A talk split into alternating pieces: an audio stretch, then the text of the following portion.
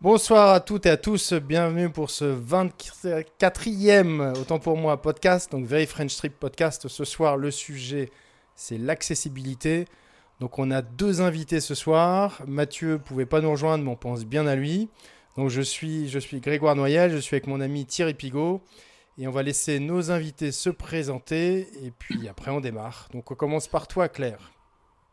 Bonjour, alors moi c'est Claire Bizingre, euh, donc je suis euh, consultante formatrice web spécialisée en accessibilité numérique et je développe des sites WordPress pour les petites structures. Donc voilà, donc euh, enchanté Tanguy, que je connais via Internet. Oui, alors bonsoir, moi c'est Tanguy Loéac, je suis expert accessible web pour ceux qui, qui connaissent un peu la la nomenclature en France, euh, ça fait 10 ans. J'ai travaillé pendant 8 ans sur l'accessibilité du web euh, chez Sanofi. Et euh, antérieurement, j'ai donné des formations en accessibilité à Brainet. Et voilà, mhm. aujourd'hui, je suis plutôt utilisateur, un peu averti, mais quand même utilisateur. J'utilise un lecteur d'écran, enfin peut-être qu'on en parlera un peu plus tard. Euh, mais donc, euh, je suis très concerné par l'accessibilité du web. Oui, d'ailleurs, euh, bon, je suis ni dans mon bureau ni dans ma cuisine. Je suis en dessous parce que Tanguy est mon voisin. Et en fait, on est obligé de se mettre sur le même poste puisque Google Hangout n'est pas du tout accessible. Voilà. Enfin, c'est clair, tu m'as confirmé. Hein. on s'est dit qu'on allait être sur le même poste. Voilà, c'est mieux. Quelques petits problèmes d'utilisation de, ce, ce logiciel en effet. Thierry, tu avais des choses à ajouter? Euh, non, bah déjà, bienvenue à, nos deux invités. Et euh, est-ce qu'on pourrait peut-être commencer par définir ce qu'est l'accessibilité? Qui, se, qui, se sent Oui. Ah ben, je vais laisser la parole à Tanguy. Ah. Bien sûr. bon, alors, je, vais pas prendre la, la, définition officielle de, de Tim Berners-Lee parce qu'elle est très, très large et très compliquée. Moi, je dirais simplement l'idée c'est de, de, faire en sorte que l'information soit, euh, soit euh, perçue par tout le monde, quel que soit son handicap ou même son, ses conditions matérielles, parce que parfois euh, on peut avoir des écrans qui ne sont pas forcément au top, ou on peut avoir, on peut être dans des régions où le débit n'est pas très élevé, donc ça comprend aussi les conditions matérielles, ça peut être aussi euh, d'une façon plus large euh, des problèmes de compréhension de la langue. Donc l'accessibilité, c'est quand même assez large. C'est souvent perçu comme étant euh, limité aux non-voyants et malvoyants. C'est en partie vrai, mais ça n'est pas que ça. ça peut être aussi des problèmes d'accès pour ceux qui ne peuvent pas utiliser la souris, par exemple. Tout à fait. tu as des choses à, ajouter, Claire, par rapport à ça? Non, mais c'est vrai qu'en fait, on parle beaucoup d'accessibilité pour les non-voyants parce que c'est vrai que dans tous les référentiels, donc Accessi Web ou le RG2A, hein, moi je suis plus, j'ai commencé par le, RG, 2 a directement. Euh, c'est vrai qu'on a beaucoup de tests pour les non-voyants. Hein. Il y a beaucoup, beaucoup de, de, choses en rapport avec ça. Euh, mais c'est vrai que ce n'est pas que ça, hein, puisqu'en fait, on peut faire. Euh, alors, c'est vrai que quand on est non-voyant, on navigue aussi au clavier, mais il y a des personnes qui euh, ne peuvent pas utiliser la souris, ils naviguent qu'au clavier, mais ils voient quand même, hein, ils peuvent voir. Euh, donc c'est vrai que c'est assez varié. On parle aussi d'accessibilité de, personnes en situation de handicap cognitif. Donc ça peut être euh, des problèmes de dyslexie, ça peut être des handicap mental, et, handicap auditif, hein. donc tout le problème des des vidéos euh, non sous-titrées, etc. Donc euh, c'est vrai que c'est large à, ce niveau-là. Ah, alors, toi, Tanguy, tu, pour qu'on resitue un peu le, les, approches au niveau de l'accessibilité, tu parlais de lecteur d'écran. Ça, veut dire quoi, ce lecteur d'écran? Un lecteur d'écran, c'est euh, un logiciel qui est utilisé par les non-voyants et malvoyants qui lit en synthèse vocale ce qui est écrit à l'écran. C'est-à-dire qu'il récupère tout ce qui est sous forme de texte, et de texte, euh, texte réellement écrit, hein, pas de texte en image, et il le restitue vocalement, et certains lecteurs d'écran, enfin les plus modernes, comme euh, VoiceOver qu'on trouve euh, sur les produits Apple, ou JAWS, qui est un, un autre lecteur d'écran qu'on trouve sur Windows, sont capables aussi de le restituer en braille, moyennant la connexion à un boîtier externe. Donc ce lecteur d'écran va lire concrètement il va lire la page web dans l'ordre dans lequel le code est écrit. Et ça, c'est très important parce que du coup, ça va définir euh, la continuité de l'information, la, logique dans laquelle l'information est lue. Elle peut être disposée visuellement euh, différemment et mise dans le code différemment. Et du coup, quelquefois, il y a des incompréhensions euh, qui peuvent survenir parce que pour un voyant, ça va être juste après, mais pour un, pour un lecteur d'écran, donc pour une personne non-voyante, ça va être complètement en bas, par exemple.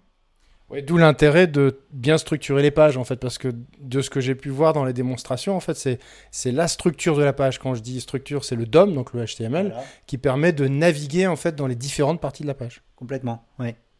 Donc si c'est codé n'importe comment, du coup, toi, tu, c'est un peu comme si tu arrivais dans un, un, espèce de, oui, de, de bois euh, qui est pas du tout avec des. Ouais. D'accord. Ouais. C'est exactement ça. Alors j'avais vu aussi une démo, c'est assez bluffant parce que tu as, en fait, avec la, la petite réglette, euh, tu, tu positionnes à l'endroit où tu, tu, veux lire et après tu déplaces ton doigt et en fait, ça, tu as des, des impulsions en fait qui, qui te simulent le braille. Voilà, qui, c'est, le boîtier qui euh, retranscrit en braille le texte mm. euh, qui est écrit. écrit. Euh, et il faut savoir que ce lecteur enfin, ces lecteurs d'écran donc, comprennent le HTML, c'est-à-dire que s'il si, voit un lien, il va vous annoncer lien. S'il mm. voit un tableau, une balise tableau, il va vous annoncer tableau. Mm.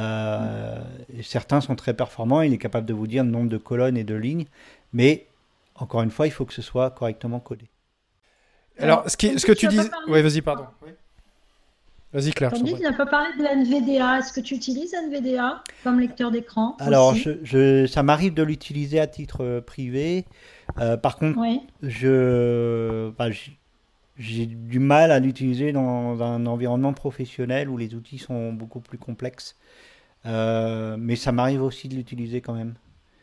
Mais tu es plus à l'aise avec JAWS ou, ou Oui, alors il y a, y a peut-être aussi une question de, historique où je suis, euh, j'ai hum. utilisé en premier JAWS, mais j'ai quand même tenté de l'utiliser, euh, d'utiliser NVDA par exemple sous Excel ou dans, dans, des documents Word un peu complexes. Et j'ai pas réussi. Euh, D'accord. Parce que c'est vrai, alors moi quand je fais des audits ou quand je, je teste les sites, j'utilise NVDA, c'est vrai, puisqu'il est gratuit open source, souvent mis à jour. Et c'est vrai que c'est plus facile en effet que JAWS qui est payant, et puis j'ai pas de, de Mac. oui, apparemment, je, suis sur. Je suis sur... Est-ce que tu utilisé ce comme outil ah, Moi, je suis coupé là. Oui, je disais, est-ce que vous pouvez du coup préciser ce que c'est comme outil et euh, parce que tu dis que c'était open source, c'est-à-dire du coup n'importe qui peut éventuellement l'utiliser et, simuler justement peut-être une, enfin, une situation de handicap. Euh, est-ce que tu peux préciser du coup ce que c'est là bah, en fait, le NVDA, on peut le télécharger, l'installer euh, sur un Windows. Euh, on peut l'installer sur une, clé aussi. On peut l'avoir en portable. Euh, et ensuite, on peut, voilà, on peut, on peut l'utiliser facilement. Enfin, moi, je l'ai sur une clé et je me balade d'un ordinateur à l'autre et je peux tester les sites avec, avec NVDA comme ça. Donc, c'est vrai que c'est un côté pratique. voilà. Après, euh, c'est vrai qu'il est souvent mis à jour. Hein. et euh, avec les dernières technos, euh, enfin, c'est quand même il suit pas mal les, nouvelles technos, enfin tout ce qui sort sur HTML, etc. Donc voilà. Et alors moi, ce qui m'a surpris la dernière fois, c'est clair, il y a eu une conférence, là, au dernier meet-up de WP Paris, sur l'accessibilité aussi, et tu disais pendant la conférence que, hum, on mettra hein, le lien dans le podcast, que finalement très peu de gens lisent de braille euh, dans les non-voyants. Euh, c'est étonnant ça. Moi j'aurais pensé qu'au contraire euh, c'était quelque chose qui était presque pas automatique, mais c'est-à-dire que, les gens auraient été assez vite vers ce type de, lecture. Tanguy Oui, oui, je confirme. Bah, c'est lié à plusieurs choses. C'est lié d'abord au fait que on a de moins en moins de non-voyants de naissance, donc ça c'est plutôt une bonne nouvelle, mais c'est plutôt des gens qui perdent la vue tardivement mmh. et donc à qui il est difficile d'apprendre le braille. Euh, déjà, il y a une barrière psychologique, parce qu'apprendre le braille, ça veut dire euh, mmh. être aveugle. Euh, et puis, il y a eu un courant, alors je pense qu'on est en train d'y revenir, mais il y a eu un courant auprès des instituts spécialisés où on estimait que finalement, avec la synthèse vocale et, et l'ordinateur, c'était plus la peine d'apprendre le braille. Oui, mais par exemple, exemple tout bête, moi je le vois et c'est toi qui me le confirmais, c'est que au quotidien, en fait, par exemple sur les poubelles, on a du braille, sur les digicodes, on a du braille, donc c'est quand même. Euh, je veux dire, t'es pas tout le temps avec ton ordi ou ta synthèse vocale quoi, quand tu te déplaces. Et du coup, ça me semble. Ou même les plans, on voit plein de plans de bibliothèques où il y, a du braille systématiquement. Donc c'est quand même très. C'est important. Sur les médicaments aussi, maintenant? Sur les. Ah ouais, les médicaments, les exactement. Sur les produits, ouais. Mm dans les supermarchés. Ouais. Mais bon, il faut savoir que le boîtier braille dont je parlais, euh, ça coûte cher. Hein. C'est minimum euh, 3 ou 4 000 euros. Donc, euh, Waouh ouais. J'étais étonné de voir que sur Windows, euh, donc le, logiciel, c'est. Comme vous dites, c'est? JAWS. Il est aussi très très cher. Quoi. Il est à 2000 euros quasiment. Alors que sur Apple, il est, il est, natif en fait, euh, VoiceOver. Ça, c'est quand même incroyable qu'il n'y ait pas eu de mouvement de ce point de vue-là euh, chez Microsoft. Mm, ouais. no comment. C'est vrai, c'est pour ça que l'existence de NVDA, par exemple, c'est bien parce qu'il est, voilà, il est facile d'installation, utilisable, gratuit, etc. Et il marche sur toutes les plateformes? Windows. Ah, que Windows, d'accord. Et il y a un. Bah non, il n'y a pas besoin sur Mac du coup, parce qu'il y a VoiceOver. Il y a Voice, ouais. Mm. Alors, alors, avant qu'on parle euh, des, programmes, des sites web, de code ou autre chose, est-ce que déjà les navigateurs web euh, sont accessibles? Est-ce qu'ils sont facilement utilisables? Est-ce que Firefox, Chrome, Safari ou autre, est-ce qu'il est y en a un qui est meilleur qu'un autre? Ou est-ce qu'ils sont tous utilisables euh, facilement? Qui veut commencer? Allez, Claire qui fait des ouais. Non, ben, en fait, euh, c'est vrai que Tanguy doit avoir euh, plus de réponses que moi à ce sujet-là, parce qu'il est quand même le plus concerné. Moi, c'est vrai que quand je suis sur mon navigateur, j'utilise la souris tout de suite. Donc, mais euh, ben, après, c'est le couplage du lecteur avec le navigateur. en fait, il y a des, couples qui, des couplages qui vont mieux que d'autres. Hein Tanguy, je ne sais pas si. Oui, oui. Alors, peut-être pour, pour, euh, pour expliquer la situation, c'est que les, c'est vrai que les interfaces web se sont nettement enrichies avec, euh, avec l'Ajax, avec le HTML5, euh, qui nous a heureusement débarrassé de Flash. Mais mm-hmm. du coup, tous les navigateurs n'implémentent pas les, les, les, choses de la même façon. Mm. Alors déjà, voilà, on, a, on se heurte à ce premier, à ce premier écueil pour un développeur qui veut faire accessible. Euh, il va être obligé de trouver quelquefois des workarounds sur euh, Internet Explorer ou sur Chrome qu'il n'aura pas besoin de trouver sur Firefox et inversement. Hum. Et ensuite, comme disait Claire, il y a le couple euh, navigateur-lecteur d'écran, qui, des couples qui fonctionnent mieux que d'autres. NVDA hum. fonctionne mieux avec Firefox et JAWS avec Internet Explorer et hum. forcément VoiceOver avec Safari.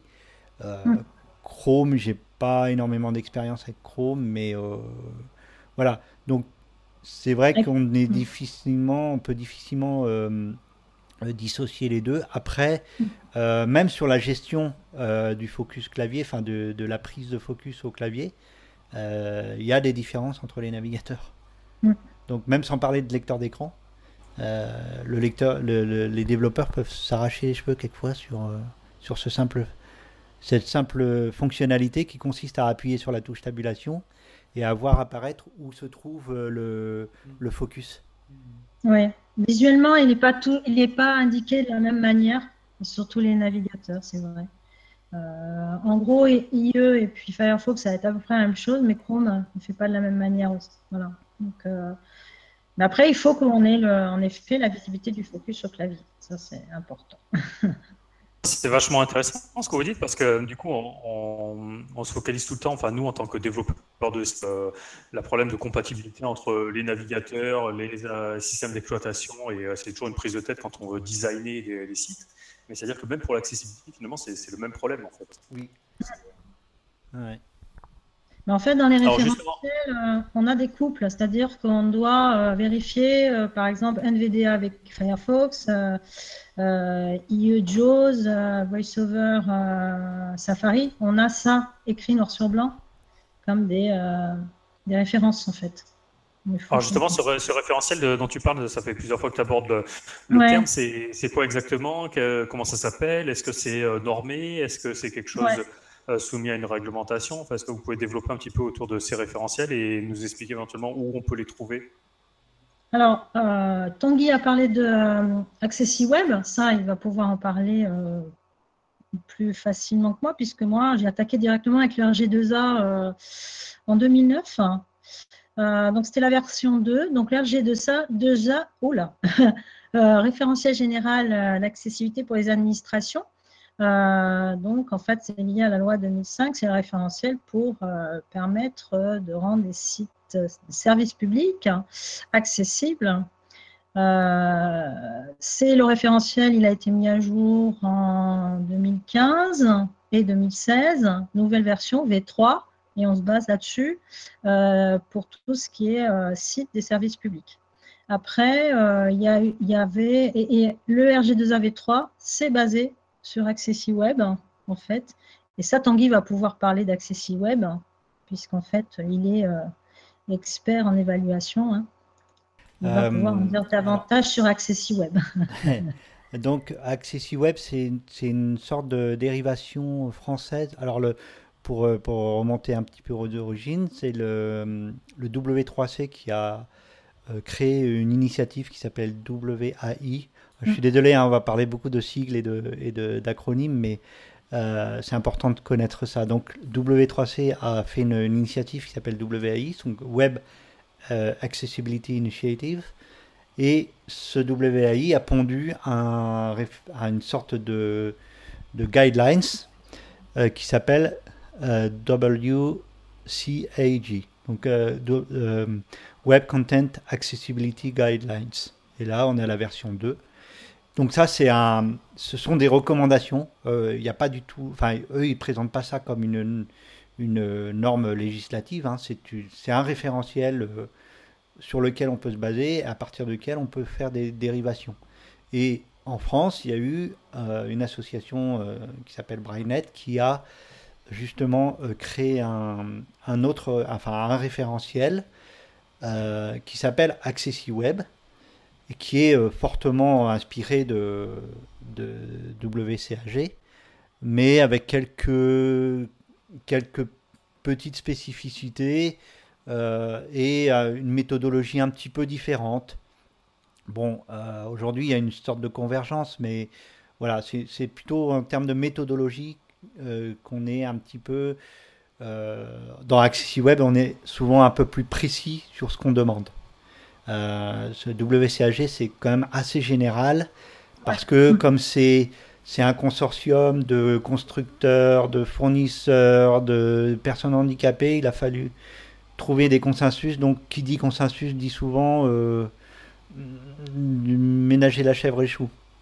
Donc, mhm. on n'est pas toujours très, très au clair sur ce qui est demandé, alors que AccessiWeb est beaucoup plus précis et le RG2A euh, de fait aussi.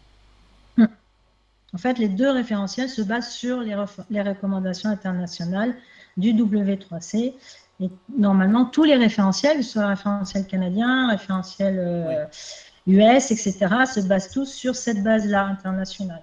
en fait, chaque, chaque pays en fait, va euh, faire euh, son site. Son identité nationale. une identité nationale. les Belges en noir, hein,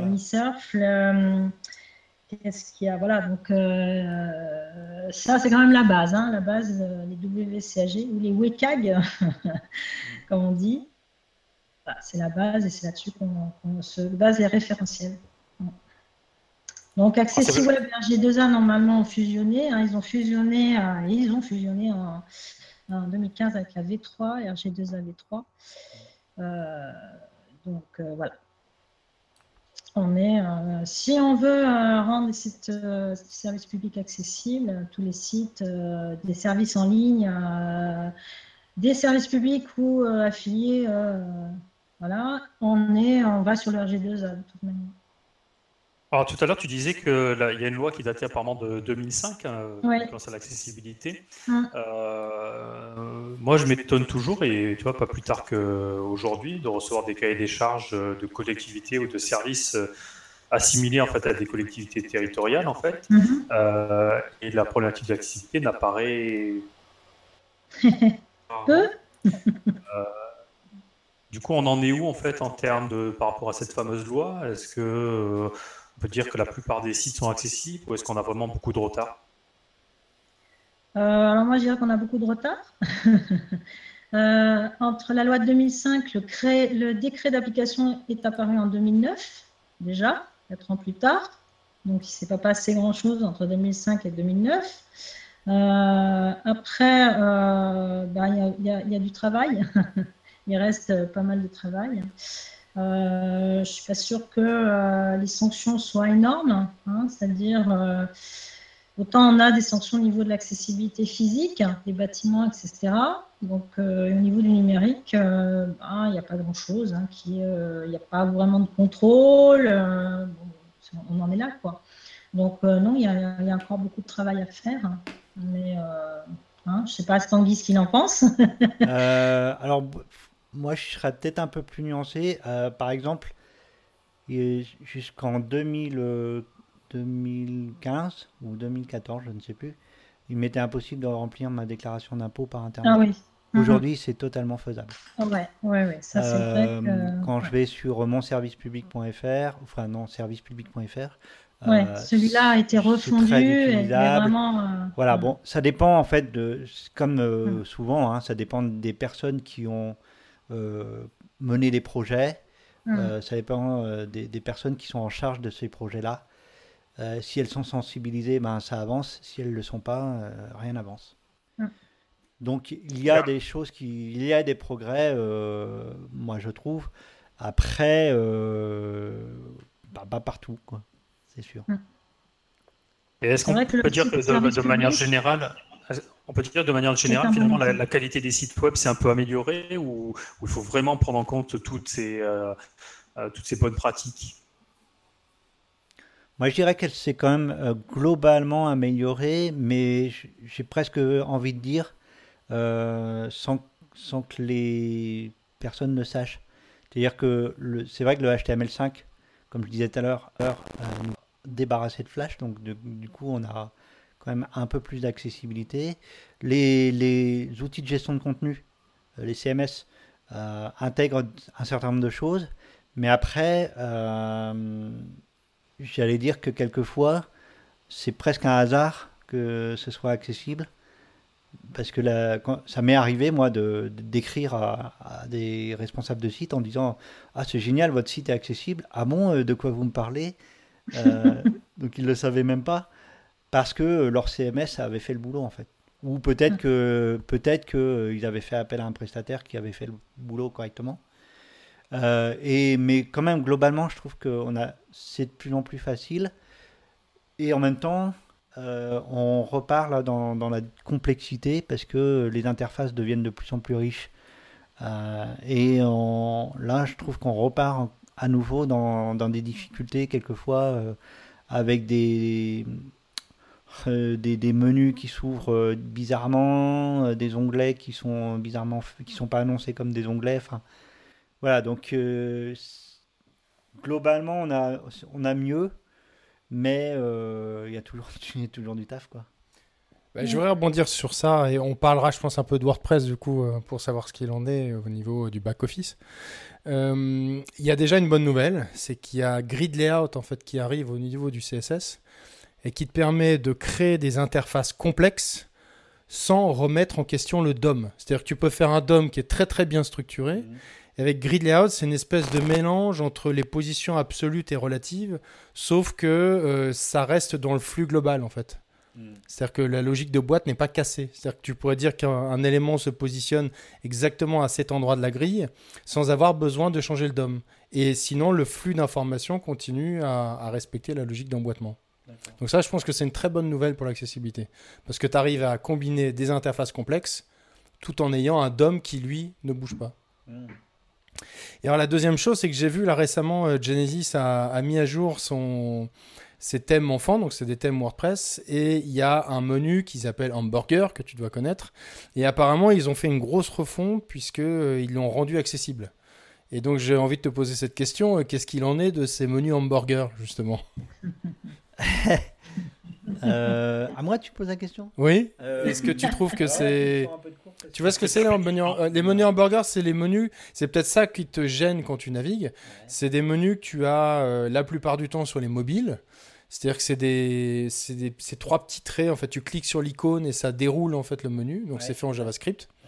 Et il y a beaucoup de sites qui partent du principe qu'ils font du mobile first. Donc c'est-à-dire que même sur le, la version ordinateur, ils utilisent le menu hamburger qui n'est pas visible comme ça et qui se déclenche en fait, avec le JavaScript. Ah, ok, ouais, bah voilà, bah, du coup, euh, oui, bah voilà, tu as, très bien as très bien décrit le problème. Euh, je ne saurais pas te, répondre sur euh, le menu euh, Genesis particulièrement. Mais... il faudrait que, je te, que je teste avec toi parce qu'ils ont fait un gros boulot justement au niveau accessibilité. Justement, sur si, si, le menu hamburger est clairement défini comme étant un menu, en fait, après, je pense qu'il n'y a pas de difficulté. Finalement, le, le, menu hamburger, c'est l'aspect graphique, là, la représentation visuelle de tout ça. Mais si, d'un point de vue du DOM, c'est une liste avec des items, avec des liens, et que tout ça est clairement identifié. Oui, sauf que si par exemple tu fais, il me semble, hein, de ce que m'avait dit Claire, si tu fais, si tu pars du principe que tu fais un display non en fait sur ce menu, euh, je crois qu'au niveau accessibilité c'est pas top. C'est-à-dire qu'il se redéclenche quand tu cliques sur le lien. Je pense, hein. À display non, c'est sûr que c'est compliqué, oui. Voilà. Donc tu vois, je pense que ça dépend après comment tu l'implémentes. Ouais.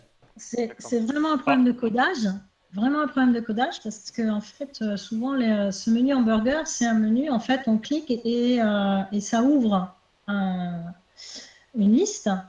Donc, tant qu'on ne clique pas, elle apparaît pas. Et en fait, euh, elle, est, elle est cachée et elle apparaît. Donc, c'est comme, par exemple, un plié-déplié.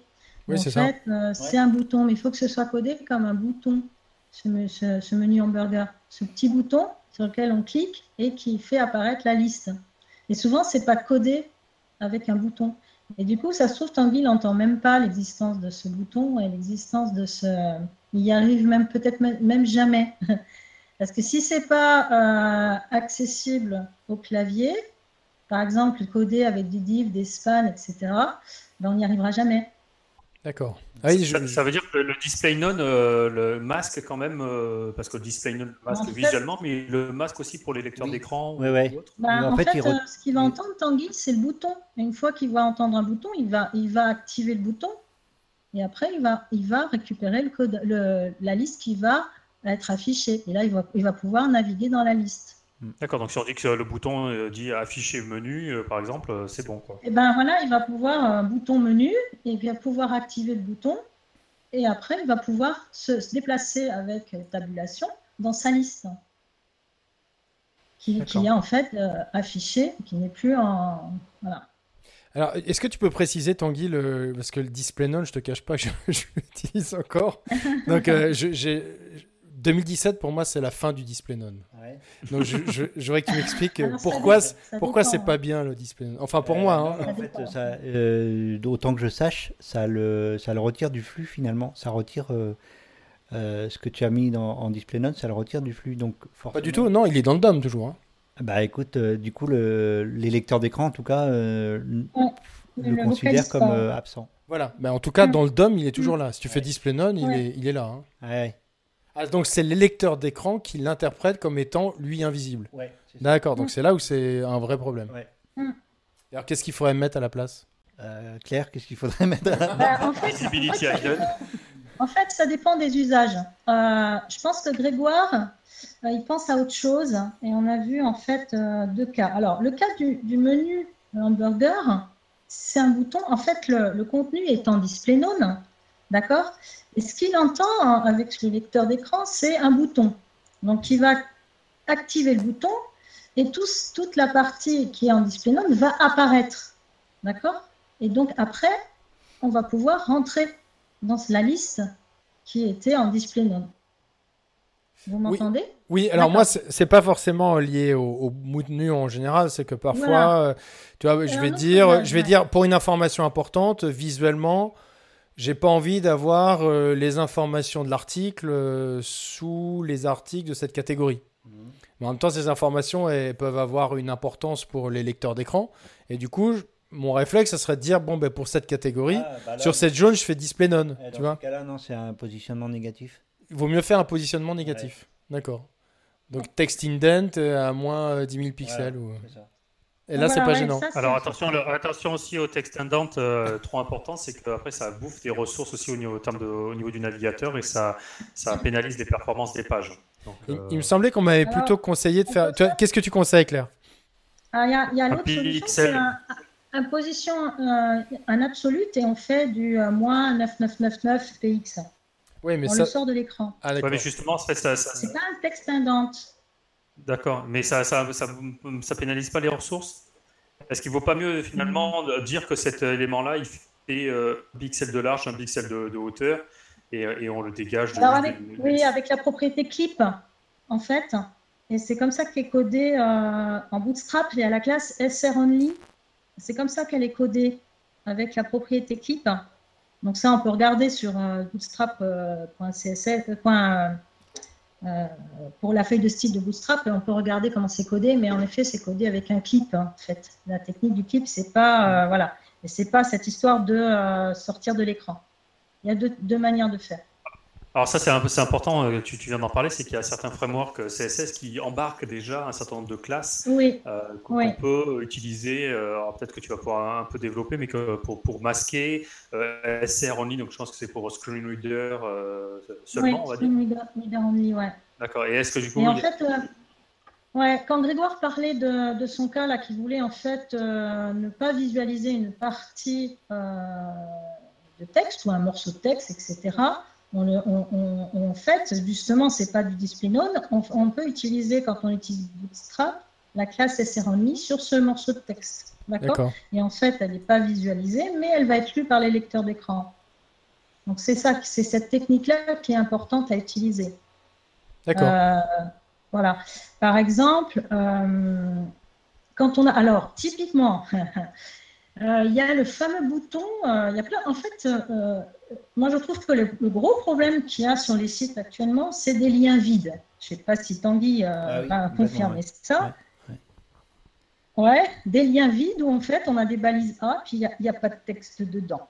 Donc il entend lien, lien, lien, et lien, et relien. Et c'est quoi qu'il y a dedans D'accord? Et c'est souvent lié en fait à une icône. On affiche une icône hein, avec euh, les fonds au somme c'est très bien les icônes, il hein, n'y a pas de souci. Mais derrière, on met l'icône et puis il n'y a pas de texte. Donc vous avez un lien, par exemple, aller en haut de la page, la fameuse petite flèche que vous avez en, bas à droite, en haut, aller en, aller en haut de la page, bah, c'est un A avec euh, donc, euh, une encre, hein, je, vais en haut, et puis il n'y a rien dedans sauf l'icône. Et Tanguy, ben, il entend lien. donc c'est là qu'on va intégrer en fait du texte et on va pouvoir utiliser cette classe SRONI qui, et on va mettre dans un span par exemple, un texte SRONI qui ne va pas être visualisé et lui va l'entendre. Donc ça ne sera plus un lien vide. N'est-ce pas Tanguy? Oui, ouais, je confirme. Mais on pourrait utiliser la balise title aussi, euh, l'attribut title dans le lien, non? Et en plus, euh, ça dépend comment est configuré le lecteur d'écran hmm. euh, pour le lire. Donc euh, non, c'est pas forcément la meilleure solution. Ah ok, donc le mieux, ce serait la classe. Donc ce serait du texte avec cette classe qui serait masqué, sauf pour les lecteurs d'écran. Mm. D'accord. Voilà. Et clair, la dernière fois, c'est que quand on va sur Fanta Awesome et qu'on récupère euh, un, icône de, chevron, de, mail, euh, une enveloppe ou je sais pas quoi, par mm. défaut, il nous donne toujours un petit code I, la classe F euh, avec un ARIA, euh, enfin une balise ARIA. D'ailleurs, on, pourra développer un peu ce que ça veut dire et à quoi ça sert. Euh, mais ce que tu me disais, c'est que le i, il ne fallait pas l'utiliser. Alors, il ne faut pas l'utiliser pourquoi et par quoi il faut le remplacer du coup? Oh, nous, en Qui fait, veut parler on remplace par une balise span sans sémantique. Parce que euh, pourquoi un i c'est de l'italique? C'est d'ailleurs dans leur feuille de style euh, Bootstrap, euh, il y a une, bah, il y a à un moment donné la propriété de dire je remets à la normale. Hein ils récrasent le fait que i par défaut chez navigateur ça fait de l'italique et du coup ils ont non non je change et je mets en normal. un span, nous on dit ben j'utilise un span parce qu'un span ça n'a pas de sens quoi. Enfin ça n'a pas de voilà de sémantique.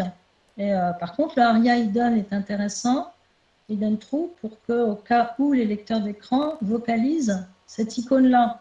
Et du coup, là, on est sûr qu'il ne focalisera pas l'icône. D'accord, donc les, attributs, de, type ARIA euh, servent justement à, communiquer en fait avec euh, les outils en fait accessibles et pour définir certaines. Oui. Et là, quand on a ARIA hidden, et bien sûr les icônes, donc, euh, et d'ailleurs, Fontosum le propose, hein, le met mhm. sur son site. Ben là, ça sera, euh, l'icône ne sera pas vocalisée au cas où. D'accord. Alors tout à l'heure, euh, Tanguy disait que finalement ça s'améliorait un petit peu, même si maintenant ça avait tendance peut-être un peu à se dégrader parce qu'on essaie de faire des, interfaces riches. Qu'est-ce que tu constates finalement qui manque cruellement finalement sur la plupart des sites qui ne sont pas accessibles? Est-ce que tu pourrais lister éventuellement des, choses qui, manquent quasiment à chaque fois et qu'il faudrait du coup ajouter en permanence? Alors, des choses qui manquent, non. En fait, ma plus grande difficulté aujourd'hui, c'est euh, la logique euh, d'organisation de l'information. Euh, comme je disais au début, le lecteur d'écran va lire les éléments dans le code dans lequel, dans l'ordre dans lequel c'est codé. Et souvent, j'ai des. Alors, je vais prendre par exemple le cas d'un forum. Bon, c'est pas forcément les, sites les plus euh, sexy, mais un forum, euh, souvent, on a la, question de la personne. Euh, avec un peu de chance, on la retrouve avec un, titre H1 ou H2. On arrive à se positionner dessus directement en, passant tout, ce qui est au début comme menu, etc. Donc je vais avoir la question de la personne je vais me retrouver avec euh, plus bas, si je descends avec euh, des cadres, euh, avec les cadres des réseaux sociaux, donc Facebook, Twitter, je like, etc. Et beaucoup plus loin, les réponses. Donc ça, devient hyper compliqué de retrouver où se trouve. Il n'y a, pas de continuité, si tu veux. Il y a une cassure. Ça fait, ça fait comme une cassure. et c'est compliqué de retrouver où se trouvent les réponses. Voilà, ça c'est un exemple parmi d'autres. Euh, ou par exemple sur Amazon, euh, j'ai euh, le, le, début du descriptif du produit, et puis entre les deux, j'ai les avis, et après, les, on vous propose aussi ce produit-là. donc il y en a en général toute une liste. Et vachement plus bas, il y a les caractéristiques du produit. Et on perd un temps fou, quoi. Je ne sais pas si, si c'est clair ce que je raconte, mais. Euh... C'est en fait, c'est dans l'ordre, la, façon dont ça a été codé, et l'ordre en fait est important pour toi, pour le coup. Alors que visuellement, en fait, c'est positionné différemment. Hmm. C'est ça. Euh, dans, dans, l'ordre du code, quoi. C'est ça qui fait que euh, le lecteur suit l'ordre du code, et du coup, euh, nous on croit en fait que c'est à gauche, à droite, et que c'est positionné à la suite. En fait, non, dans le code, ça ne l'est pas. Oh, ça va être merveilleux avec Grid. Hein. Ça va être merveilleux. Je pense que ouais, on peut faire vraiment, euh, du coup, euh, il, fait complètement abstraction en fait de, l'ordre du, du, DOM, du coup. Euh. On pourrait avoir une espèce de standard avec. Non, mais on pourrait vraiment, vraiment à terme avoir une espèce de standard où on sait que le code, on, on le met d'une certaine manière pour que ce soit très rapidement accessible. Et après, sans nous limiter au niveau du design. Et encore faut-il que le, le, développeur ou la personne qui met en place le site soit sensibilisé à ça finalement. Ah, oui. Euh, parce qu'après, on peut dire finalement, euh, si, on ne sait pas que ça représente une frustration et, une problématique de lecture, euh, maintenant les gens se, focalisent sur l'accessibilité parce qu'on dit souvent si c'est si c'est bon pour le référencement naturel, c'est que le moteur de recherche le, consomme bien. Si le consomme bien et qu'il comprend bien la page, bah, du coup c'est bon aussi pour l'accessibilité. Donc les gens se focalisent un peu plus sur l'accessibilité parce qu'ils disent voilà, on va faire un effort parce qu'on a un gain au niveau du référencement. Euh, mais si derrière on sensibilise pas non plus les gens en fait qu'il y a d'autres problématiques, euh, je pense qu'on aura toujours le problème en fait. bah, en fait, oui et non, parce que si à un moment euh, Google décide du jour au lendemain de dire ben voilà, moi je modifie mon, mon, algorithme pour faire en sorte que les sites qui soient vraiment accessibles soient placés avant, là t'inquiète pas que ça va bouger plus vite. Hein. Oui, mais l'accessibilité c'est subjectif. Google ne va pas être capable de te dire que les caractéristiques techniques, il faut qu'elles soient en haut, quoi, tu vois. Voilà. Oui, je sais, mais après, il le fait, il le fait pour pas mal de, de paramètres, notamment bon, tout ce qui est les images, puisque les, il met toujours en avant la balise Alt. Euh, après, il peut à un moment très bien décider qu'il tiendra compte aussi de la structure. Hein. Mm. On n'en sait rien. Google saura lire les images et dans ces cas-là, tu verras qu'on ne mettra plus les bases alt. Quoi. Qu'au jour d'aujourd'hui, on essaye de, les remplir parce qu'on sait que ça marche un peu pour le SEO. Donc déjà, on les remplit pas forcément toujours bien. Euh, mais d'ici quelques mois ou quelques années, Google sera capable de lire les images et de comprendre ce qu'il y a sur une image. Et euh, à mon avis, d'ici quelques années, les balises alt auront complètement disparu. Ouais, ça je sais pas. Qu'est-ce que t'en penses euh, Ouais, si, si c'est remplacé par autre chose, euh... enfin, je sais pas, oui, c'est peut-être un peut-être. Mais... Bah, s'il interprète les images, a priori, il y a, y a, des métadatas qui seront liés à ça. Donc euh, peut-être que si toi, tu as accès à ces métadatas, ça peut ne pas être gênant. Ce sera peut-être un Je pense que c'est même au-delà de la métadata, je pense que c'est au-delà de, c'est au niveau de l'intelligence artificielle, c'est qu'on euh, aura un algorithme qui sera capable de prendre un média et de, et de le comprendre. Et s'il le comprend, il sera le qualifier, donc du coup mm. le, le référencer. Après, ça derrière, euh, dans le code, on ne saura pas forcément le, à moins que les lecteurs d'écran euh, interprète aussi, euh, récupère cette intelligence-là. Ouais. Alors justement, ça, ça, fait une bonne transition sur, sur les médias. Donc, euh, en termes d'image, de vidéo, ou de là ce soir par exemple, on fait un podcast, on va mettre la vidéo sur YouTube. Euh, quelle serait la vidéo idéale en fait pour, pour toi, Tanguy Du coup, ouais, est-ce qu'il y a des choses qu'il faudrait qu'on mette ou pas est-ce qu'il y a des recommandations euh, Non, alors là, je ne vais pas parler pour moi, je vais parler euh, sous-titrage. D'accord. Euh, pour que les personnes malentendantes puissent avoir accès à, tout ce qu'on vient de dire. Et pour avoir fait, pour avoir fait moi-même de la transcription d'une des conférences Paris Web, je crois que c'était en 2012, bah, c'est du boulot, hein. c'est sûr que ça, ça, demande beaucoup de travail, mais c'est quand même assez satisfaisant de se dire que bah, du coup, il y a des personnes qui vont avoir accès à, un média auquel ils n'auraient pas pu avoir accès euh, autrement. YouTube le fait de plus en plus, sa traduction automatique. Euh, enfin, il, hmm. va mettre des sous-titres automatiquement. C'est plutôt de bonne qualité ou ouais. Euh, je, ne sais pas, j'ai jamais trop regardé ce que ça vous donne. Alors, pas trop, non. non, c'est pas, ça marche pas trop?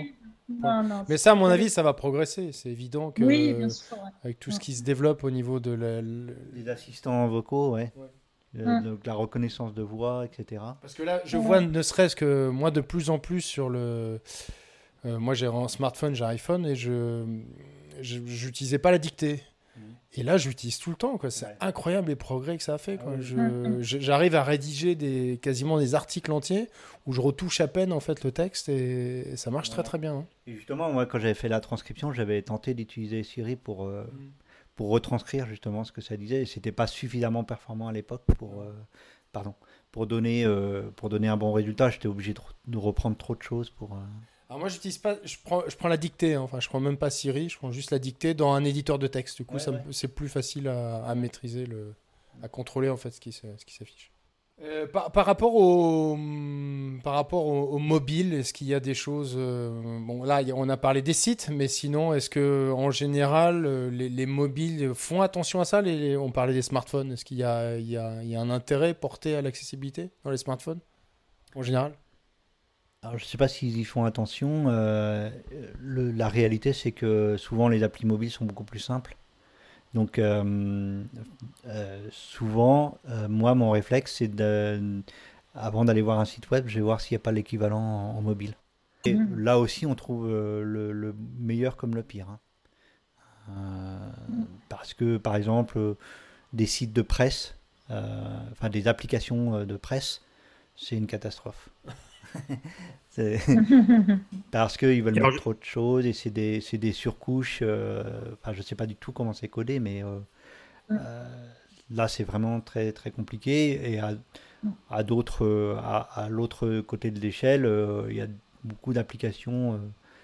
bon, moi, j'utilise un iPhone, donc c'est vrai qu'Apple fait très, assez attention avant de publier une appli d'autoriser une appli à ce que ce soit accessible, mais bon, il peut pas tout contrôler, donc quelquefois il y a des, choses qui passent dans les trous de la raquette. Mm.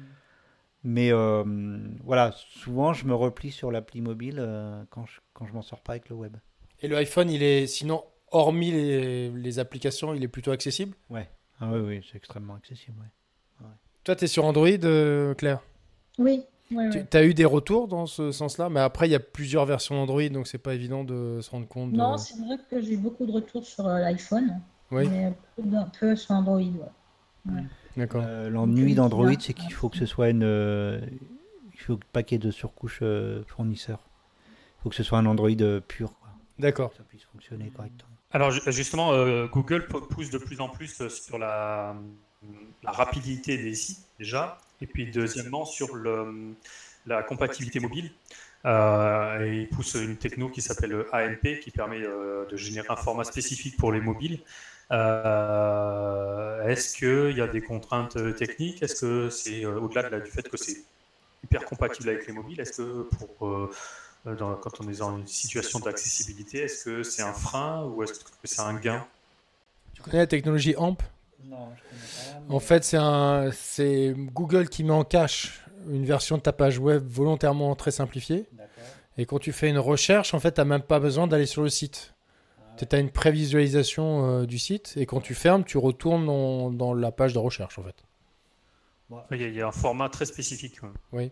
Je dirais que ça, c'est indépendamment du format, tu vas retrouver toujours les mêmes contraintes, en fait, quelle que soit la techno que tu utilises. Tu vas retrouver trouver toujours les mêmes contraintes euh, linéarité de l'information, euh, accès clavier ou accès tactile, euh, logique, logique de l'information, libeller des, des, éléments graphiques. De toute façon, ça, complètement indépendamment de la techno, tu auras toujours ces contraintes-là. Mm. Tu es d'accord avec moi, Claire? Oui, complètement. Ça, ça, dépendra de la rédaction du contenu, en fait, la manière dont a été rédigé le contenu.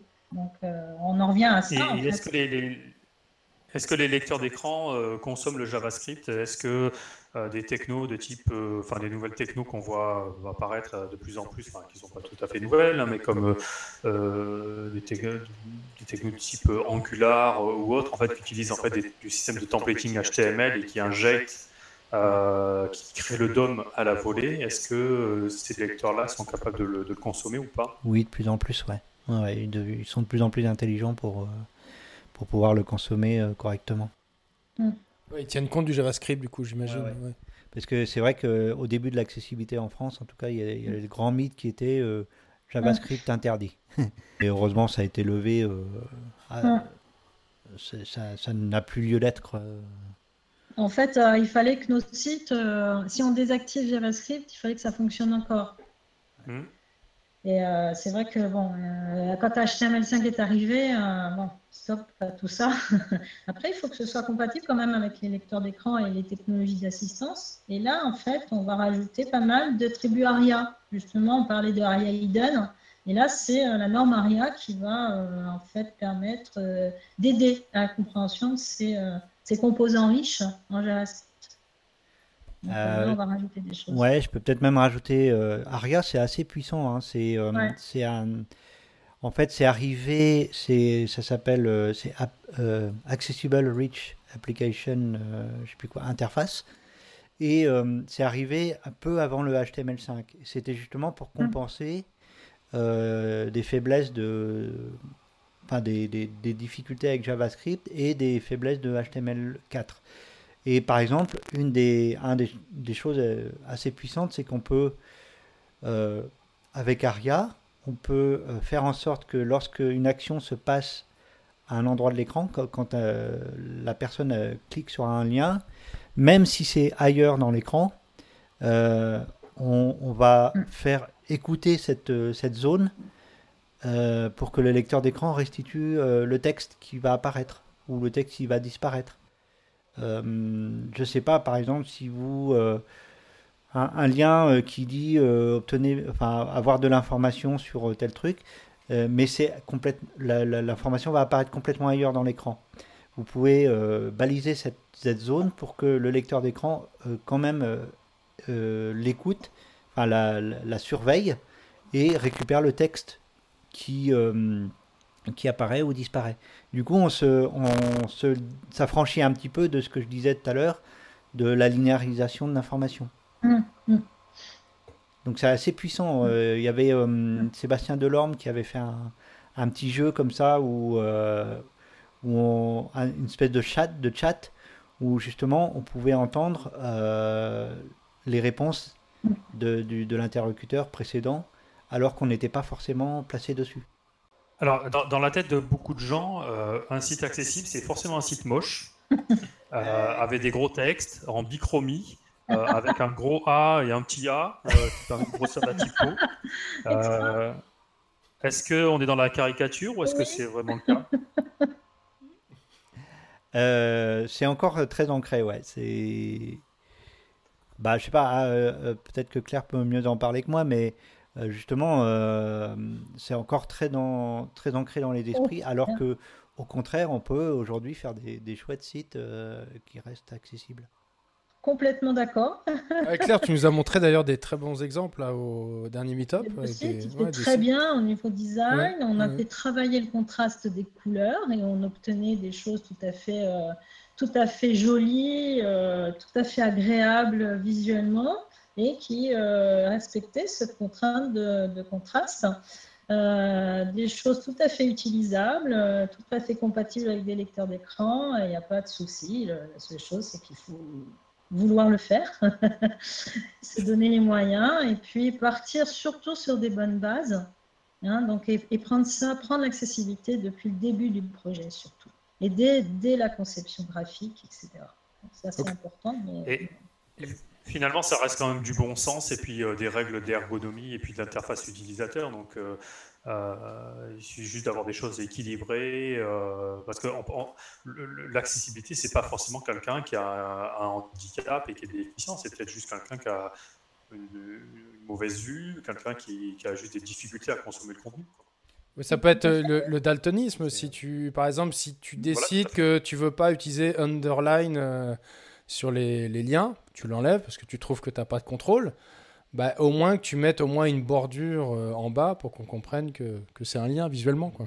Ça peut être mmh. des choses comme ça. Tout à fait. Un lien distinguable à l'intérieur d'un texte. Oui, mmh. parce que si, voilà, si tu mmh. si n'as pas la possibilité de faire une distinction au niveau des couleurs, là, ça devient compliqué. Pour rebondir sur ce que tu disais, Thierry, euh, euh, il suffit de regarder vos parents surfer sur le net. Hein, ouais. et ils sont, ils sont pas handicapés, mais pourtant, euh, ils ont parfois beaucoup de difficultés à trouver l'information qu'ils cherchent. Quand on, en fait, sur des sites, il y a des, des fois, on fait des tests utilisateurs sur des sites et on se rend compte que euh, la structure du site est un peu complexe. Et euh, si des personnes valides considèrent que le site est complexe à la compréhension, il faut imaginer que des gens peut-être plus âgés ou des gens qui ont des problèmes de compréhension, de concentration, ça va être pire encore. On accentue encore plus les problèmes. Donc c'est vrai que euh, l'ergonomie, l'architecture du contenu, tout ça, c'est du travail qui va aider tout à fait. Après, euh, un site non accessible, c'est un site qui peut avoir des blocages, des blocages où on ne va pas accéder du tout au contenu. Donc là, c'est encore une étape supplémentaire. Vous voyez ce que je veux dire? Bah, Surtout que moi, j'entends encore certains clients me dire que quand, on commence à aborder la problématique de l'accessibilité, parce que forcément, ça a quand même un impact sur le, coût du projet, hein, parce qu'il euh, faut faire une partie un peu d'audit, d'accompagnement. Euh, même si on met en place des bonnes pratiques, bah, c'est du temps un petit peu en plus donc forcément, ça a un impact. Euh, donc j'entends encore certains clients dire oui, mais de toute façon, euh, les handicapés, on s'en fout, c'est pas dans ma clientèle, c'est pas dans ma cible. mais on oublie quand même une chose, c'est que ce sont des gens aussi qui consomment. Et que mmh. pour des sites sur lesquels on fait de, des sites e-commerce ou autres, bah, ça reste mmh. quand même aussi des consommateurs. Et dès qu'on commence à parler business, ah là, tout de suite, mmh. le discours passe un peu mieux. Et, et donc, justement, ça me ça. Est-ce qu'en tant que consommateur, euh, les, sites e-commerce finalement sont euh, accessibles? Est-ce qu'on arrive à, bien comprendre la fiche produit? Est-ce qu'on arrive à bien passer sa commande, à retrouver son panier? Est-ce qu'on arrive à bien pouvoir mettre ses coordonnées bancaires? Est-ce qu'il y a encore des, blocages par rapport à ça? Euh, de moins en moins, je trouve. Hein. franchement, je trouve vraiment de plus en plus que la, logique de je cherche un produit, je cherche en descriptif, je le commande, je valide mon panier, je fais mon achat, elle est de plus en plus pas standardisée, mais au moins on retrouve souvent la même, la même logique. Et du coup, ça, mm. ça facilite les choses. Bon, après, c'est vrai qu'il y a toujours des petites différences d'un site à l'autre. Et, euh, et, euh, et, je, complète, je confirme complètement ce que tu dis. Moi, je commande énormément par Internet. Euh, parce que j'ai des difficultés de déplacement aussi. Donc, donc du coup, je suis un consommateur. Mm-hmm. Effectivement, comme un autre. Et, et, et l'autre argument qu'on que tu dois aussi entendre souvent, c'est Ah oui, mais on n'a jamais de plainte. Forcément, si mhm. le site n'est pas accessible, euh, c'est difficile de se plaindre. Hein. On n'a pas de canal. c'est clair. Surtout quand la page de contact est très difficile à trouver. Voilà. Donc le formulaire de contact n'est pas accessible. Donc là, forcément, tu as zéro plainte. Voilà. C'est commode. c'est extrait. Hein. Alors, Tanguy, on, on, se connaît pas et donc du coup, euh, avant cette, euh, cette, euh, cette soirée, j'ai regardé un peu des infos sur toi sur Internet et je suis tombé sur ton site et je suis tombé sur un, vieux billet qui parle d'un problème que tu as vu avec Darty. oui, est-ce que tu peux nous en parler un petit peu euh, voilà, là, c'est loin, ça. C'était. Ah oui, oui. Ben, si je crois me souvenir, en fait, c'est que j'étais presque arrivé au bout de la commande et euh, j'avais plus, enfin j'avais pas accès au bouton euh, valider mon panier. Je crois que c'est quelque chose comme ça, hein, si je me souviens bien. Oui, tout à fait, oui. Euh, j'ai jamais eu de réponse. Et t'as jamais validé ta commande? Bah non, non, non, j'ai jamais. Bah du coup, je suis allé voir ailleurs. Tout simplement. Donc ça, on peut dire que maintenant, le, le en tout cas sur la partie euh, e-commerce, comme l'air de rien, ça représente quand même, une, on va dire, un, business et puis euh, par une clientèle. On peut dire que les gens ont potentiellement fait un effort ou est-ce que ce sont plutôt les outils qui se sont améliorés? J'ai du mal à te répondre. Je pense que les outils ont beaucoup amélioré les choses quand même. Mm. Euh, D'accord. Ouais. Ah, tu veux dire, c'est peut-être les, les, lecteurs d'écran qui qui ont su interpréter du mauvais code d'une autre manière? Euh, Il y a, peut-être en partie ça, mais je, parlais, je pensais plutôt aux outils de, création de contenu. Hmm. Gestionnaire. Ouais.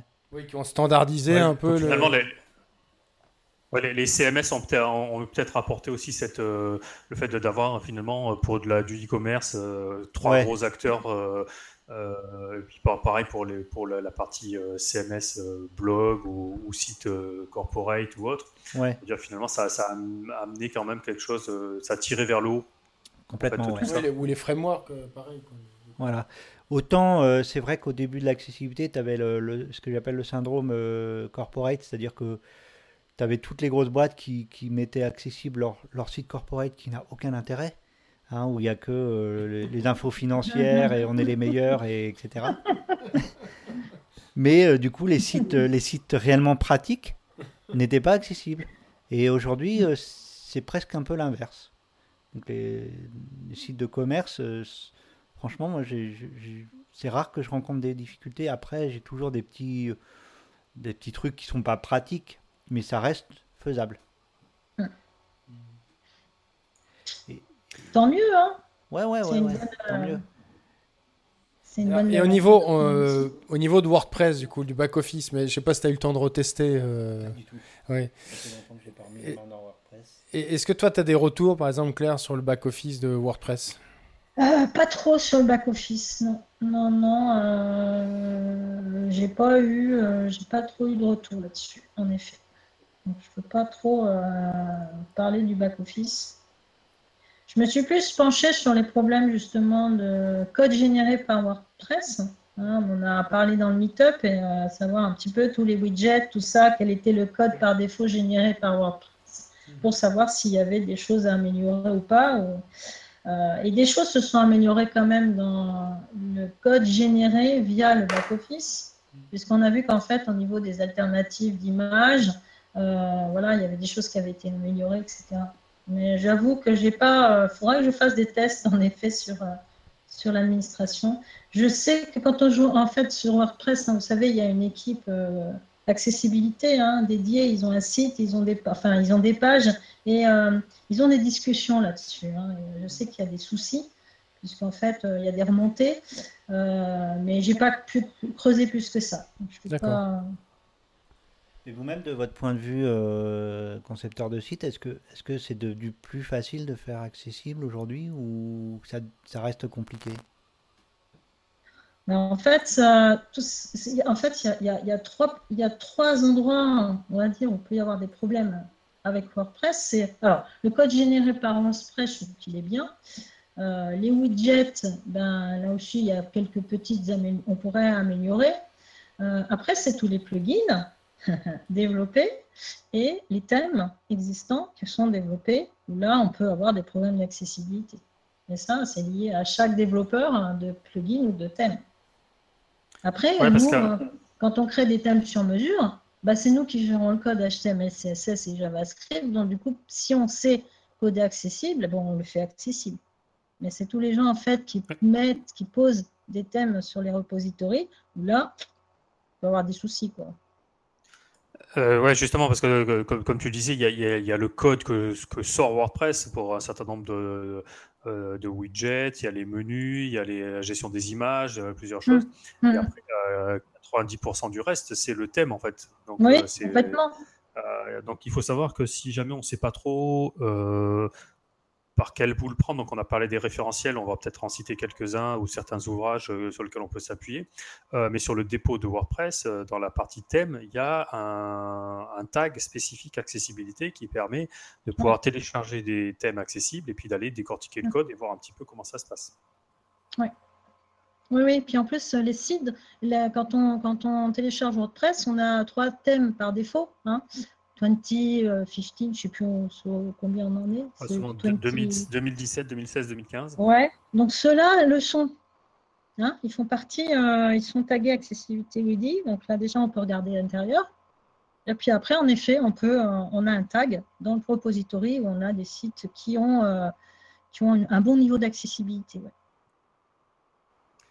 Et donc justement, pour, en termes d'ouvrage, en termes de, donc on a parlé de certains référentiels, est-ce que il y a un livre à acheter en particulier. Est-ce que est-ce qu'on trouve des ressources gratuitement euh, À quel endroit? Est-ce que voilà sur quoi on, si on, veut se sensibiliser sur cette problématique-là et en tout cas acquérir des, bonnes pratiques euh, vers, quoi il faut se tourner?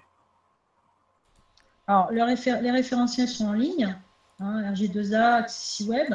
Après, euh, moi je conseille les notices de la société à talent, accéder web de CDE Web, où là, en fait, on a euh, des notices pour les concepteurs, des notices pour les intégrateurs développeurs, des notices pour les rédacteurs, et euh, elles sont très bien faites et faciles à comprendre, et on va même jusqu'à des exemples de codage, etc.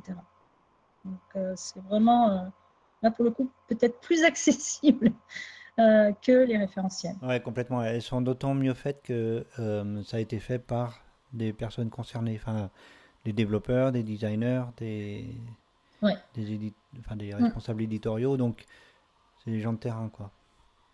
Mm. Elles, Après, elles, ont euh, été. Euh, voilà. Après, il n'y a pas vraiment d'ouvrage euh, précis. Par contre, il y a des, des, blogs qui peuvent être intéressants. moi, je sais que je, suivais beaucoup le blog de Carl Grove, qui est, qui est anglophone, hein, évidemment, mm. mais qui était extrêmement pertinent, je trouve. Oui. Et québécois aussi, hein au Québec. Il y, a, pas mal de sites intéressants, Denis Boudreau, etc., qui, euh, qui proposent beaucoup d'informations. Hmm. Euh, ils ont aussi euh, pas mal de vidéos intéressantes. Hein. Toi, Tanguy, tu avais fait à l'époque un site pour les, les non-voyants qui permettait de se repérer dans le métro, c'est ça? Il existe toujours, il est, il est toujours aussi vivant. Ah ouais. ouais, ouais, Et vous êtes plusieurs à l'alimenter ou? Ouais, ouais, on est, on est trois à l'alimenter. On a couvert euh, tout Paris intramuros, donc c'est un, un, site. Euh, alors, il est peut-être pas hyper sexy, mais au moins il est pratique. Euh, donc là, il est, oui, il doit être bien structuré du coup. Ouais, ouais, ah bah oui, oui. Parce que c'est. Donc ça peut être une bonne référence comme base si tu veux avoir des bonnes pratiques au niveau du HTML. Sûrement, mais il est quand même très basique hein, en, termes de structure. il n'est pas du tout. c'est pas dynamique. Hein, c'est. ça. Je, je suis pas sûr que ce soit la bonne référence. D'accord, bon. On, on l'URL. Ouais. Sinon, moi j'avais une question, Tanguy, si je puis me permettre. Euh, est-ce que tu rencontres des problèmes avec euh, la hiérarchie des titres qui est présente sur les pages? Parce que des fois, ça peut nous, on a des, ça peut nous créer des nœuds au cerveau en tant que développeur. Savoir comment, euh, des fois, on se dit est-ce qu'il faut plusieurs H1 Est-ce qu'il faut. alors, on est aussi souvent dans ce genre de choses, on travaille avec des référenceurs. Donc, il faut qu'on trouve un, un terrain d'entente Hein, tous ensemble sur les projets web. Euh, donc, je sais pas, est-ce que tu, tu, rencontres des problèmes là-dessus? Suis pas forcément le mieux placé pour te répondre parce que je n'en tiens pas beaucoup compte. ah, d'accord. Non. Quand tu ne navigues pas trop avec les titres En fait, si, je, je, je navigue beaucoup avec les titres, mais juste pour me positionner. D'accord. À la limite, je ne tiens même pas compte du niveau de titre. D'accord. ça peut m'arriver euh, s'il y a vraiment un intérêt, si tu veux, à, s'il y a vraiment un intérêt à, comprendre la hiérarchie, mais euh, c'est assez rare que je m'en que je m'en préoccupe. Par contre, je m'en sers énormément pour aller à l'endroit qui m'intéresse. Bien sûr. Directement naviguer, euh, te positionner, d'accord. Ouais. Alors justement, on, voit régulièrement, euh, et, je crois que même WordPress de base est comme ça, il faudrait que je vérifie, je ne suis pas certain, mais euh, peut-être que Claire pourra le valider. Euh, on retrouve souvent des titrages de niveau H3 ou H4 dans les widgets, dans les titres des widgets.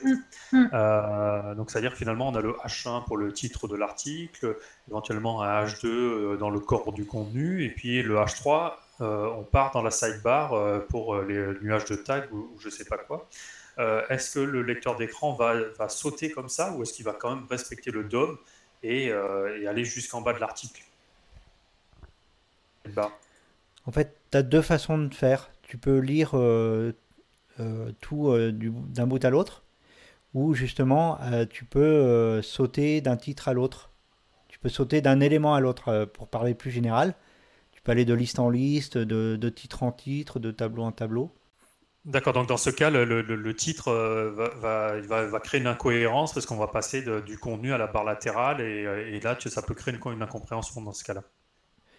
Si tu navigues par le titre. Euh, ouais, là, il vaudrait plutôt mettre. Enfin, moi, je, mettrais plutôt des, éléments de type section ou, des, ce qu'on appelle des landmarks. C'est des, des éléments. Des régions, Voilà, des régions, des, éléments ARIA qui permettent de euh, délimiter les différents blocs de pages.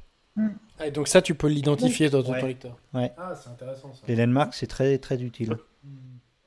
Donc, du coup, si on ne met pas de, de H3 euh, donc, dans cette partie-là, si on ne met pas de titre, c'est pas gênant parce qu'en fait, tu y accèdes via les régions. Oui. Voilà. Si on a mis des régions, du coup. si on a mis des régions. Ouais, ouais. Alors, Avec des rôles. Alors, est-ce que, par exemple, tu pourrais nous. Quelles seraient les bonnes pratiques au niveau des balises HTML5, tu vois, que ce soit les sections, articles, main Est-ce que toi, tu as, quelque chose qui. une espèce de, de, cartographie sur ce qui serait la structure idéale au niveau de. Est-ce que tu mettrais article en premier et section à l'intérieur ou ça, ça n'a pas tellement d'importance? Euh, si, si, ça a de l'importance, effectivement. Euh, déjà, dans la, dans spec, euh, il me semble que section, c'est au-dessus de article. Mhm. Et si, si, il y a quand même. là, il y a une hiérarchisation qui, qui peut être importante. donc, tu as les régions en, en, premier niveau. tu as le main, évidemment, qui va définir le qui va indiquer que c'est là le contenu principal. Mhm. tu as le, le bloc search aussi, je crois. Mhm. Enfin, voilà. Euh, et après, effectivement, si tu as des, des sections avec euh, différents éléments dedans, tu vas prendre section et puis euh, article pour montrer que il y a une hiérarchie dans tes blocs. Si oui, oui, mais j'avais pas l'impression que c'était aussi clair que ça dans la spec, où finalement, parfois tu pouvais mettre des sections dans les articles ou des articles dans les sections. Ah enfin, honnêtement, quand tu lis article, tu t'attends à lire vraiment le, la pièce ultime que tu cherches. Quoi. Enfin, le... Donc la section serait plutôt à l'extérieur. Pour moi, oui. Non, mais je pense que c'est plus important de d'écouter ta logique plutôt que. nous, on n'a pas forcément ce sens aussi aigu au niveau de la hiérarchie. C'est pour ça que je te posais la question. Ouais, bah, la sensibilité au niveau de la hiérarchie. non, bah après, tu, effectivement, il faut avoir, faut avoir entendu un lecteur d'écran une fois pour comprendre. Mmh. Euh. ça paraît plus logique quand t'en parles, tu vois, alors que moi, j'ai tendance parfois à mettre article avec euh, à l'intérieur des sections. Quoi. Alors que quand, tu, quand je t'entends, ça me paraît plus juste de mettre la section euh, à un niveau supérieur. Bon, après, tu sais, une fois que tu t'es habitué à une logique, à, à, la logique qu'un site propose, Mm. Tu peux aussi t'y adapter, tu comprends. Oui, bien sûr. Hein. Mais bon, autant euh, démarrer des bonnes pratiques, autant, que possible. Mm. Bon, c'est génial. alors, juste un dernier point, j'en ai parlé la dernière fois avec Claire et euh, je trouve ça, c'est important, c'est que on a souvent tendance à designer pour les gens qui ne maîtrisent pas, qui ne sont pas des, web designers ou des intégrateurs euh, chevronnés. on a souvent tendance à abuser du style important pour forcer des, stylages en CSS et du pixel euh, est-ce que, Claire, tu peux nous dire pourquoi le, format, l'unité pixel, finalement, est, pas à retenir en fait, euh, sur, euh, par exemple IE et toutes les versions IE, même les dernières, en fait, quand on utilise l'agrandissement texte seul, non pas l'agrandissement en zoom page, mais texte seul, en fait, le pixel, et eh ben, rien ne s'agrandit. Donc là, c'est plus pour les personnes qui vont avoir des problèmes de vision, ou même, ou, moi, hein, si je trouve qu'un jour le site, les tailles sont trop petites, je vais augmenter uniquement Donc, je ne vais pas faire de zoom page. Et là, en fait, quand je suis sur des IE, ben, j'ai rien qui se passe. Il ne se passe rien quand je suis en, en PX. Donc, en fait, on préconise l'utilisation de EM, REM, pourcentage où là, en fait, partout sur tous les navigateurs, je vais pouvoir augmenter la taille du texte seul. Bah, et il y, a la même problématique quand on développe en mobile first. Il y a un petit, une petite entête HTML qui permet de pouvoir dire euh, est-ce qu'on autorise ou pas le zoom sur une page euh, sur oh mobile. Oh oui euh, c'est Max non C'est ça? Oh là là, le Max, viewport, Max viewport. Oh oui. Est-ce que tu peux nous en dire un peu plus sur euh, ce qu'est cette balise? Est-ce que pourquoi on l'a pervertie et à quoi, pourquoi elle peut être utile éventuellement et... bah, Meta Viewport, en fait, euh, initial scale à 1 et c'est tout. C'est-à-dire qu'il ne faut pas mettre de max. Parce que moi, par exemple, souvent, j'arrive sur des sites est trop petits sur mon petit smartphone. Donc, j'utilise ma main et je zoome et il ne se passe rien parce qu'on a bloqué le zoom et j'arrive pas à lire. Donc, euh, donc voilà, donc il faut absolument pas faire des max scale ou des euh, arrêter en fait interdire le zoom parce que là, euh, bah, on est gêné. Hein, on ne peut pas faire de zoom c'est quand même embêtant. Même si on a prévu du responsive, il y a beaucoup de gens qui me disent ah oui, mais c'est responsive. Mais oui, mais si euh, vous avez choisi une taille de caractère qui est petite, moi j'ai besoin de zoomer. Donc voilà, ça c'est pas c'est pas du tout un problème de responsive. Il n'y a pas que pour les caractères. Hein. Des fois, on veut zoomer sur une photo parce qu'il y a une jolie fille en arrière-plan et qu'on ne la voit pas bien. Et donc, du coup, on a besoin de zoomer. Tout à fait. on voit comment tu passes tes soirées, hein, Thierry. Hein. Bah voilà, tu sais, je suis un adepte du mobile first. Donc ouais, non, non, ne pas interdire, faut pas interdire le zoom sur les. Ah oui, non, ça c'est terrible. ok, bah on, c'était super ce soir. Hein. Merci, euh, merci beaucoup à vous deux. Est-ce que tu as d'autres questions, Thierry? Bah non, je pense qu'on a bien fait le tour. Est-ce qu'il y a des, je sais pas, des choses qu'on aurait oubliées ou des, euh, vous pensez qu'on a fait le tour un petit peu, même si ça reste quand même un sujet assez vaste et je pense qu'on pourrait en parler pendant des heures. Mm. Euh, donc on a parlé des référentiels, on a parlé, euh, Tanguy a cité le nom de, quelques personnes euh, euh, référentes dans, ce domaine-là. On, on mettra tout ça dans l'article, hein, les différents liens dont on, a évoqué, les différents sigles un peu barbares, RGA et compagnie. on expliquera tout ça. Comme tous les acronymes d'ailleurs. Hein, Euh, on parle d'accessibilité, mais souvent il y a une, balise, euh, la balise ABBR, je crois, euh, qui permet de définir ce qu'est l'acronyme. Donc souvent, quand on hmm. utilise un acronyme, c'est bien d'expliquer aussi ce qu'il veut dire. Euh, est-ce qu'il y a d'ailleurs, on, va parler un peu d'événements euh, WordPress là prochain. Est-ce qu'il y a des événements sur l'accessibilité euh, récurrents ou des, enfin des meet-ups, j'imagine qu'il y en a, mais est-ce qu'il y a des gros événements par exemple en France? Il y a le Paris Web. Oui, mais alors c'est pas des, des, événements spécifiquement sur l'accessibilité. C'est accessibilité, utilisabilité et je sais plus quoi le troisième. Ah oui, oui, donc ils le, ils le mettent en avant. Ah oui, oui, c'est quand même une marque, ouais, ouais, c'est quand même très marqué là-dessus.